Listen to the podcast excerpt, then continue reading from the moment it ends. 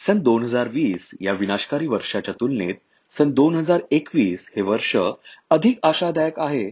म्हणूनच या वर्षाचे स्वागत करण्यासाठी मी शिवाजी कुईगडे.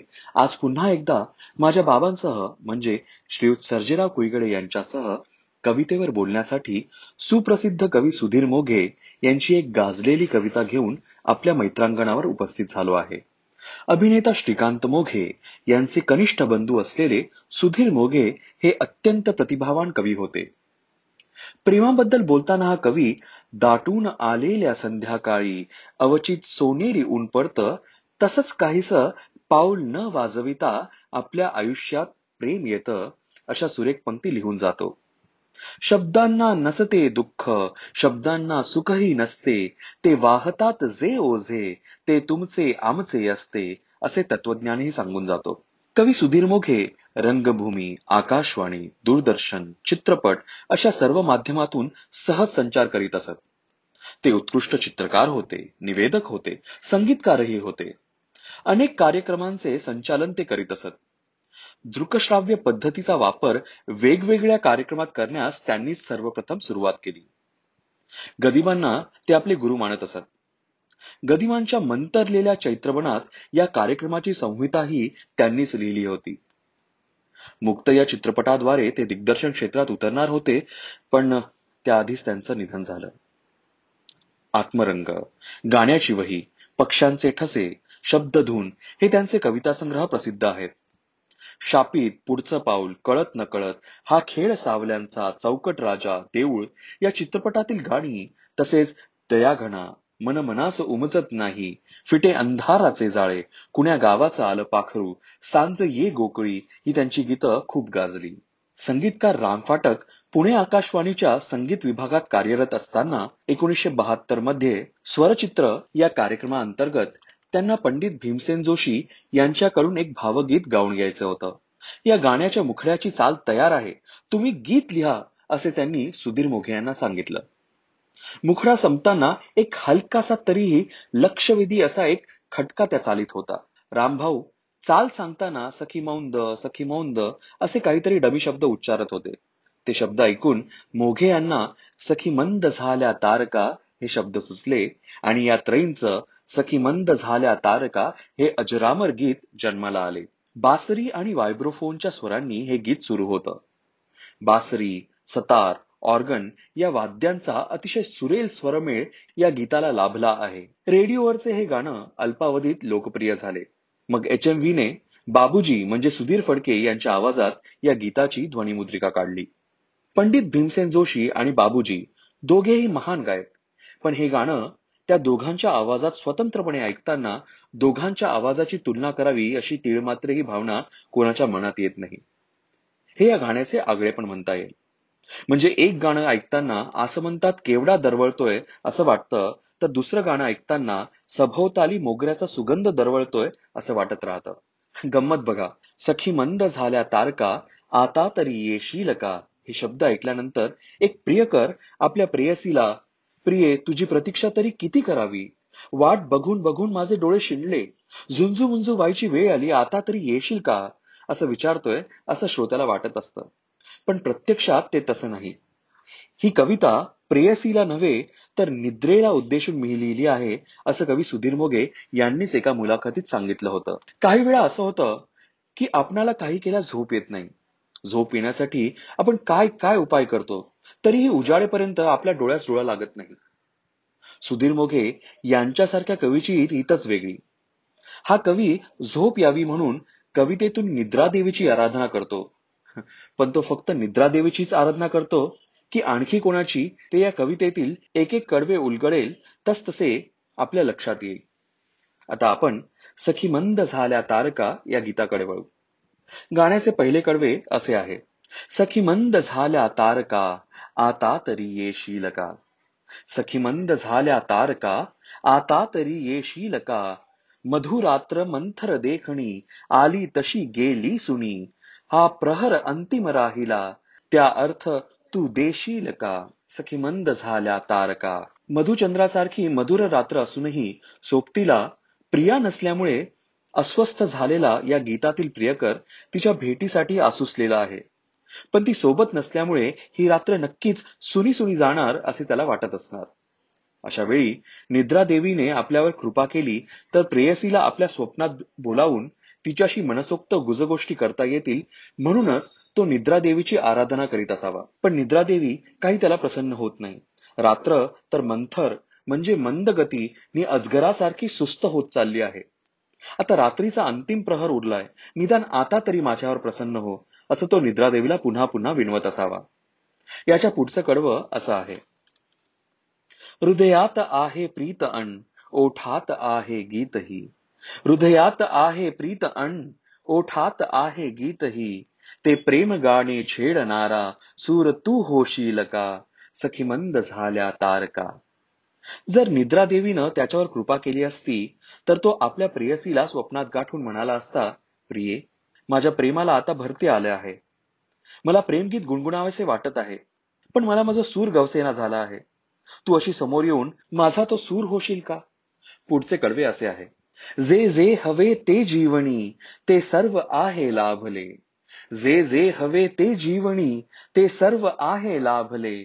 तरीही उरे काही उणे तू पूर्तता होशील का सखी मंद झाल्या तारका. जीवनात पैसा अडका मान मरातब जे जे माणसाला हवे असते ते सर्व काही मला मिळाले आहे पण उणीव आहे ती तुझ्या सहवासाची. ती उणीव पूर्ण करणं केवळ तुझ्याच हाती आहे असे तो प्रेयसीला सांगू इच्छितो. या गीताचे अखेरचे कडवे असे आहे. बोलावल्या वाचूनही मृत्यू जरी आला इथे. बोलावल्या वाचूनही मृत्यू जरी आला इथे. थांबेल तोही पळभरी पण सांग तू येशील का? सखी मंद झाल्या तारका. आता अचानक न बोलाविता मृत्यू जरी इथे आला तरी माझी विरहावस्था बघून तोही थोडा वेळ थांबतो म्हणेल.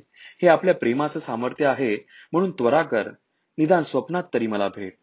प्रेयसीचा जराही विरह सहन न होणाऱ्या प्रियकराला स्वप्नात का होईना आपली प्रेयसी भेटावी असे वाटणे म्हणजे खऱ्या प्रेमाची शक्ती ताकद सामर्थ्य म्हणूनच प्रेमाला उपमा नाही हे देवाघरचे देणे असे म्हण असे म्हटले जात असावे ते खरे आहे याची खात्री हे गीत ऐकल्यानंतर पटते. आता खऱ्या प्रेमाची महती सांगणारे हे अविस्मरणीय गीत माझ्या बाबांच्या आवाजात ऐकून आपण या कार्यक्रमाची सांगता करूयात.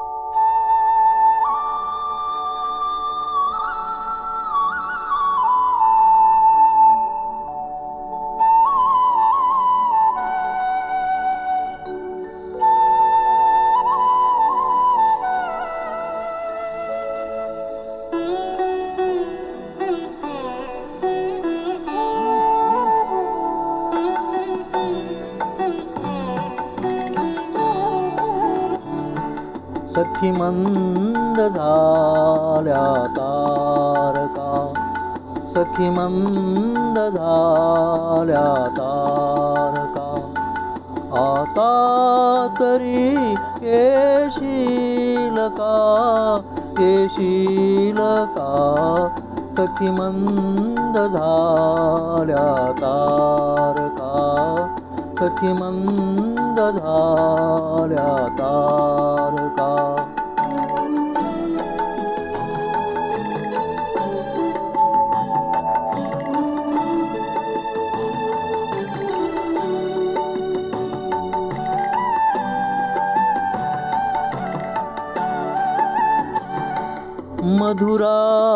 मंथर देखनी आली गेली सुनी मधुरात्र मंथर देखनी आली तशी गेली सुनी अंतिम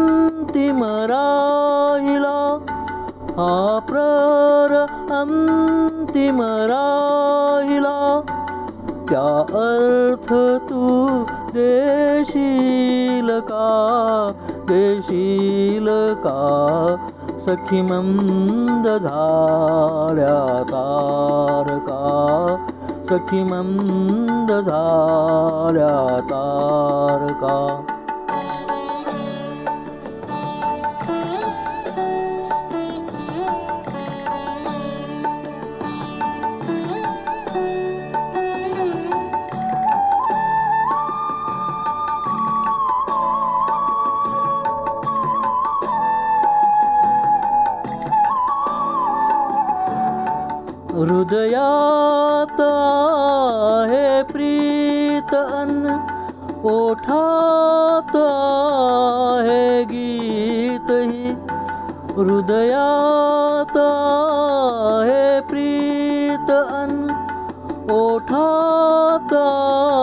हे गीत ही।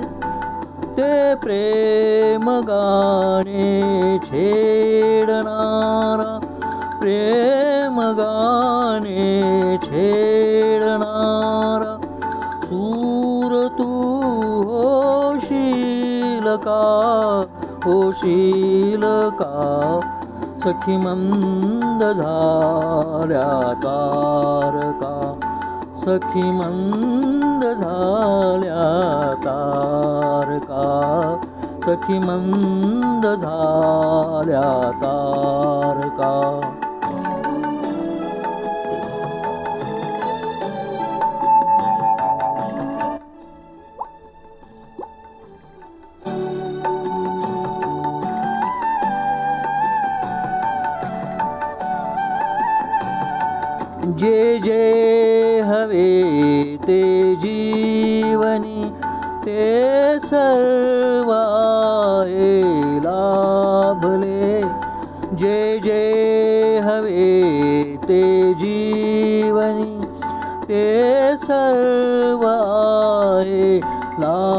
लाभले तरीही पुरे काही उणे तरीही पुरे काही उणे तू पूर्तता होशील का होशील का सखी मंद झाल्या तारका सखी मंद झाल्या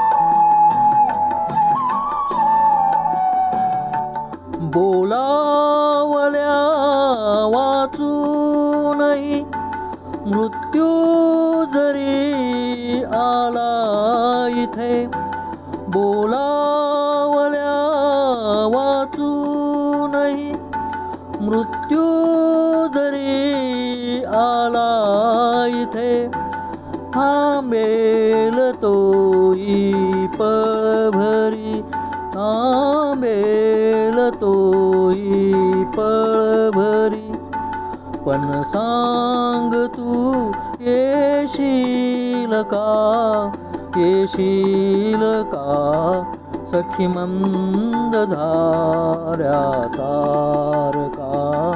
सखी मन्द तारका?